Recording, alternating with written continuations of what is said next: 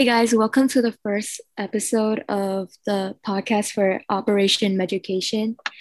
I'm Sandy and I'll be one of your co hosts along with Jack. Hi, I'm Jack. And today we have the founder and the vice president of Operation MEDucation who's here to talk about the whole pro- program as a whole. Yeah, hey guys, my name's Olivia and I'm the founder and president of Operation MEDucation. Hello, I'm Isabelle, and I am the Vice President of Operation MEDucation. So, what is Operation MEDucation as a whole? So, Operation MEDucation is a student led organization, and in this organization, we hope to empower, educate, and inspire young minds about the field of medicine. Um, it's a very complicated field, and many don't know a lot about it. So, we hope to help educate more, uh, educate more pe- individuals about it and um, give them more in-depth knowledge. Uh, Izzy, do you have anything to add on to that? Uh, no, I think that was beautifully put. Are you guys only interested in helping people going into the edu or the medical field, or are you looking at health overall? I think uh, education is kind of the main goal here, and just in just uh, like taught in discussion, right? Kind of building each other up into this into a really hard field. Um, and it's easy to get discouraged in knowing that there's other people who are interested and kind of creating this culture of togetherness and also knowledge i think is a really great thing that we wanted to do. And how are you going to build this um, program and educate others so, um, are you asking what do we do to help um, achieve our goal? Yeah. Okay. So, yeah, so we at Operation MEDucation, we offer uh, various different programs. Uh, the main aspects are virtual shadowing sessions and interviews. Here, um, students will be able to uh, virtually shadow and um, dig into different specialties that they might not be able to do in person because of the uh, ongoing pandemic.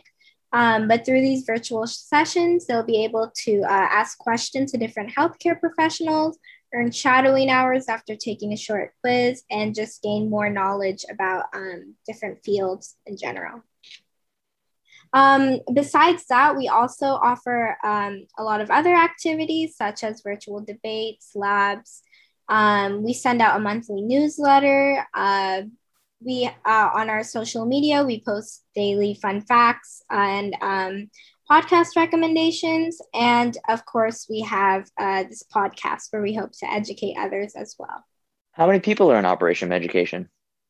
Um, so right now we are still new and we're still uh, since we haven't put our first event out yet we um, our members are uh, on instagram. I think we have about 300 people following. Um, our officers, we have, uh, I believe, 30, and they, they come from five different countries. So that's uh, pretty amazing. And yeah, we hope to gain more members as soon as we start uh, hosting more events. And where can people sign up to become part of this whole program? Yeah, people can sign up on uh, Instagram, I believe. Is that right, Olivia? Yes. Uh, we also have a website that people can access, uh, and they and they can sign up to our uh, monthly newsletter uh, at the bottom of the website. Is there anything else that you guys want to add about um, Operation Magic? Um, Izzy, you want to take that? Um, to add, I think that I think we kind of said all we needed to say. Um, it's I'm really excited for what's gonna like what's gonna come and you know how we can continue to grow and you know foster this this club. Yeah i think that pretty much covers it. Like um as i said before uh, covid-19 has impacted a lot of in-person clinical experience and has limited those opportunities. So with Operation MEDucation, we hope to help those people and help people uh, get more opportunities uh, to get clinical experience, whether that be in person or virtual. Well, thank you guys so much for coming in and talking about Operation MEDucation. Of course, no problem. Thank you. Yeah.